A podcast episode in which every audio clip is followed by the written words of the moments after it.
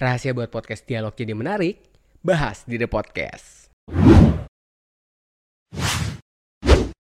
Halo The Podcaster, siapa sih yang nggak pengen punya konten podcast seperti MLD Podcast, Close the Door, Magna Talk, dan beberapa konten podcast dialog lainnya. Nah, kali ini kita coba bahas di The Podcast beberapa tips rahasia gimana sih caranya membuat konten podcast seperti Close the Door yang mengundang narasumber, durasinya panjang tapi kok menarik untuk didengar. Tapi sebelum kita lanjut, di mana pun kalian, jangan lupa klik tombol subscribe dan tombol lonceng pada YouTube dan klik follow pada Spotify dan Kaskus Podcast biar kalian gak ketinggalan konten The Podcast setiap minggunya. Nah, rahasia pertama bagaimana sih cara buat podcast dialog jadi menarik adalah kalian wajib ngerjain PR. Duh, Bang DP, kontennya baru juga mulai udah minta ngerjain PR aja. Isi kata wajib lagi. Emang apaan sih Bang PR-nya? Nah, PR yang dimaksud di sini adalah kalian sebagai seorang podcaster itu dituntut untuk mempelajari topik yang akan kalian bahas itu dengan lebih dalam. Kemudian kalian juga dituntut untuk bisa mempelajari narasumber dan mencari hal-hal yang berhubungan dengan narasumber. Nah, kita bahas dulu tentang bagaimana cara mendalami topik atau mencari topik lebih dalam lagi. Seorang podcaster yang baik itu adalah seorang podcaster yang memiliki wawasan yang luas. Oleh sebab itu, seorang podcaster yang ingin membuat konten podcast ini bukan hanya dialog aja, monolog juga sama. Kalian diharapkan untuk bisa menggali informasi terkait dengan topik yang akan kalian bahas itu sedalam mungkin. Bisa kalian ambil dari sisi sejarah dari topik tersebut, atau informasi-informasi terupdate-nya, atau mungkin fakta-fakta yang terkait dengan topik yang kalian bahas. Dengan demikian, kalian akan mengumpulkan banyak informasi terkait dengan topik yang akan kalian bahas nanti. Nah, ketika seorang podcaster sudah mengantongi beberapa informasi kunci terkait dengan topik, selanjutnya tugas dari seorang podcaster itu adalah mempelajari narasumber.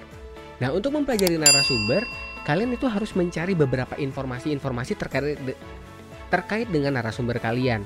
Misalnya contoh identitasnya dia, nama lengkapnya siapa, tempat tanggal lahirnya di mana, kemudian kesukaannya apa, dan kalian juga bisa mencari informasi tentang apa sih yang lagi difokuskan oleh si narasumber kalian. Misal contoh dia lagi fokus pada bisnis tertentu, atau dia sedang memiliki kesibukan tertentu, atau sedang memiliki hobi yang saat ini sedang ditekuni dan lain sebagainya. Nah, untuk di era seperti ini kan banyak banget informasi bisa kalian dapatkan terkait dengan narasumber ya kalian bisa browsing-browsing lah tentang narasumber kalian. Nah, kenapa sih kita harus ngumpulin informasi ini? Karena informasi-informasi yang kalian kumpulkan tadi itu ibarat seperti sebuah senjata yang kalian akan gunakan untuk berperang. Jadi, sebagai seorang podcaster yang akan mengundang narasumber, kalian sudah memiliki banyak senjata sehingga nanti ketika ada serangan dari satu, oh serangan ya. E, jadi ketika misalnya ada percakapan e, membahas satu topik, kalian masih bisa nyambung, kalian masih bisa mengimbangi si narasumber tersebut. Ini penting banget untuk kalian yang pengen membuat konten podcast dialog. Jadi lengkapilah kalian dengan informasi-informasi yang sekiranya nanti bisa jadi bahan kalian berbicara dengan narasumber. Nah, Bang, kalau misalnya seandainya narasumber kita adalah bukan oh, bukan orang yang terkenal, dia orang yang biasa-biasa saja dan kalau kita cari informasinya di internet tuh terbatas banget. Gimana dong? Selagi kita masih bisa menggali, misalnya contoh untuk mencari tahu informasi tentang dia dari sosial media itu nggak apa-apa. Nah, tapi kalau kita misalnya menginterview orang yang tidak terkenal yang memang informasinya secara identitas, hobi dan lain sebagainya itu terbatas dan misalnya contoh orang tersebut tidak menggunakan sosial media, ya udah berarti tugas kalian akan lebih banyak mengumpulkan informasi terkait dengan topik yang akan kalian bahas.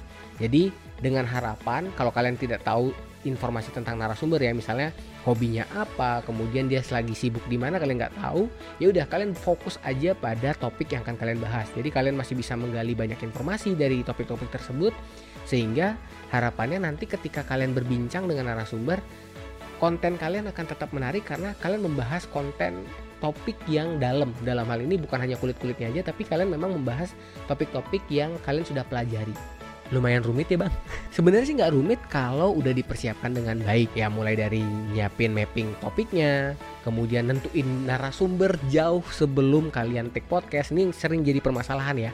Kadang-kadang uh, podcaster-podcaster baru ini yang pengen buat konten podcast dialog bingung nih mau nyari orangnya siapa kemudian akhirnya last minute last minute dua hari sebelum take akhirnya info bang boleh dong jadi uh, narasumber di podcast saya. Nah itu kadang-kadang yang jadi permasalahan kenapa konten podcast dialog anda tidak begitu menarik? Karena kurang waktu yang cukup untuk kalian melakukan persiapan. Jadi tolong disiapin bener-bener waktu untuk mempersiapkan materi kalian mempersiapkan narasumber kalian dan melakukan riset-riset atau PR-PR yang gue bilang tadi. Sehingga ketika proses take dimulai, kalian udah sangat siap dengan pembahasan topik demi topiknya. Nah itu tadi yang pertama terkait dengan tugas yang harus kalian lakukan sebagai seorang podcaster Yaitu mengumpulkan informasi sebanyak mungkin Oke lanjut yang kedua Gimana sih rahasia untuk membuat konten podcast dialog yang menarik? Jadi yang kedua ini kalian bisa menggunakan yang namanya teknik segue Wes, apalagi nih bang? Segue ini adalah suatu teknik yang bisa digunakan untuk merubah arah pembicaraan.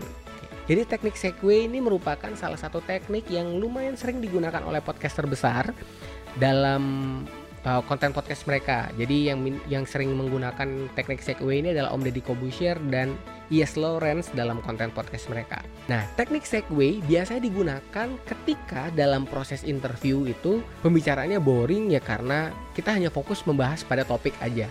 Nah, jadi di sini adalah fungsi PR yang tadi kalian buat. Jadi ketika pembicaraan itu udah mulai boring, kalian bisa mengarahkan e, narasumber untuk membahas topik yang berbeda.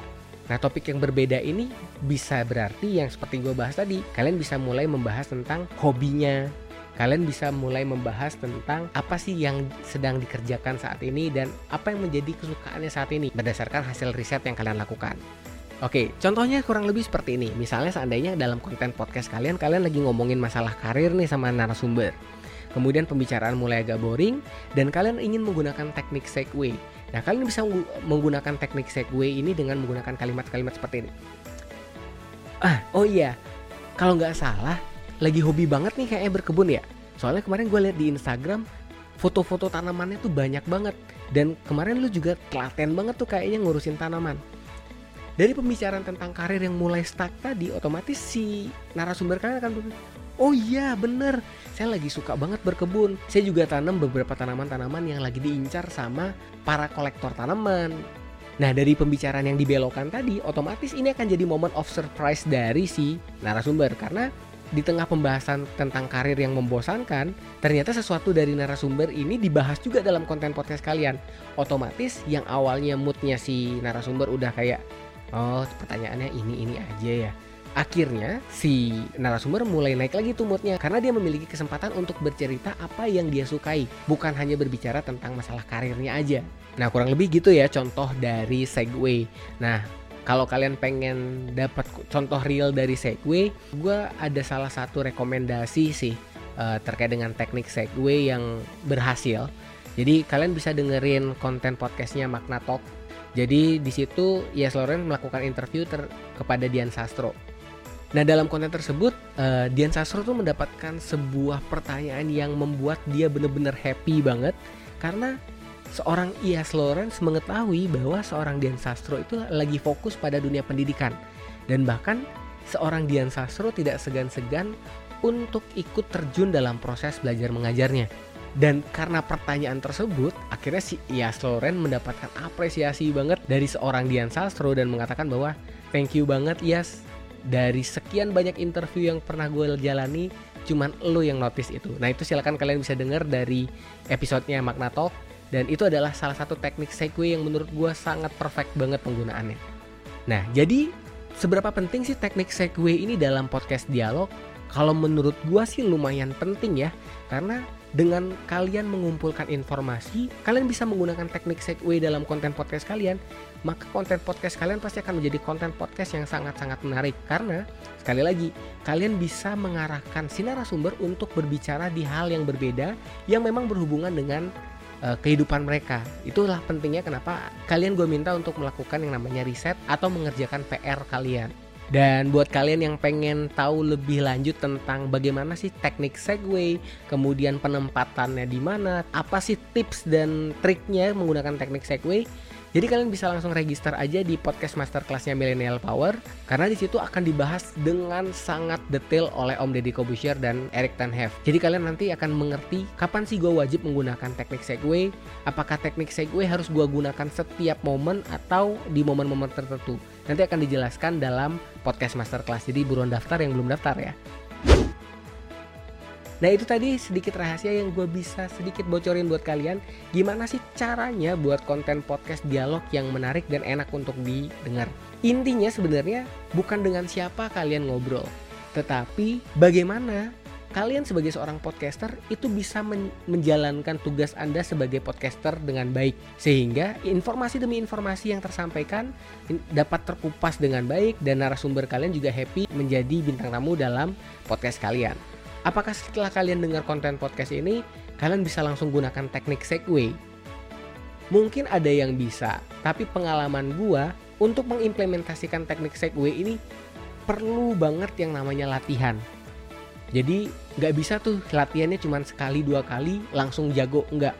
Jadi harapan gue adalah jangan nyerah untuk belajar teknik ini karena teknik ini adalah kalau kalian bisa banget pegang teknik ini kalian gue yakin kalian bisa jadi pembicara yang hebat nanti bahkan kalian bisa jadi narator yang hebat. Cara latihannya simple jadi setiap kali ada momen kalian ngobrol dengan orang silahkan coba gunakan teknik-teknik segway ini. Kalian bahas aja sesuatu kemudian kalian alihkan pembicaraan ke satu topik yang berbeda yang berhubungan dengan orang yang kalian ajak berbicara. Kemudian ketika sudah asik lagi balikin lagi ke topik yang kalian obrolin di awal tadi dan harapan kita bersama konten podcast ini akan menjadi konten podcast yang berkualitas karena sudah dipersiapkan dengan baik. Get yourself inspired by MLD Sport. Oke, jadi segitu dulu episode The Podcast kali ini. Gue mau ngucapin terima kasih banget buat kalian yang sudah setia dengerin The Podcast setiap episodenya. Dan tetap dukung konten The Podcast untuk menghasilkan konten-konten yang berkualitas setiap minggunya untuk kalian. Akhir kata, DP Putra pamit. Stay positive to be inspiring. Bye. Terima kasih udah dengerin. Sampai ketemu di The Podcast selanjutnya.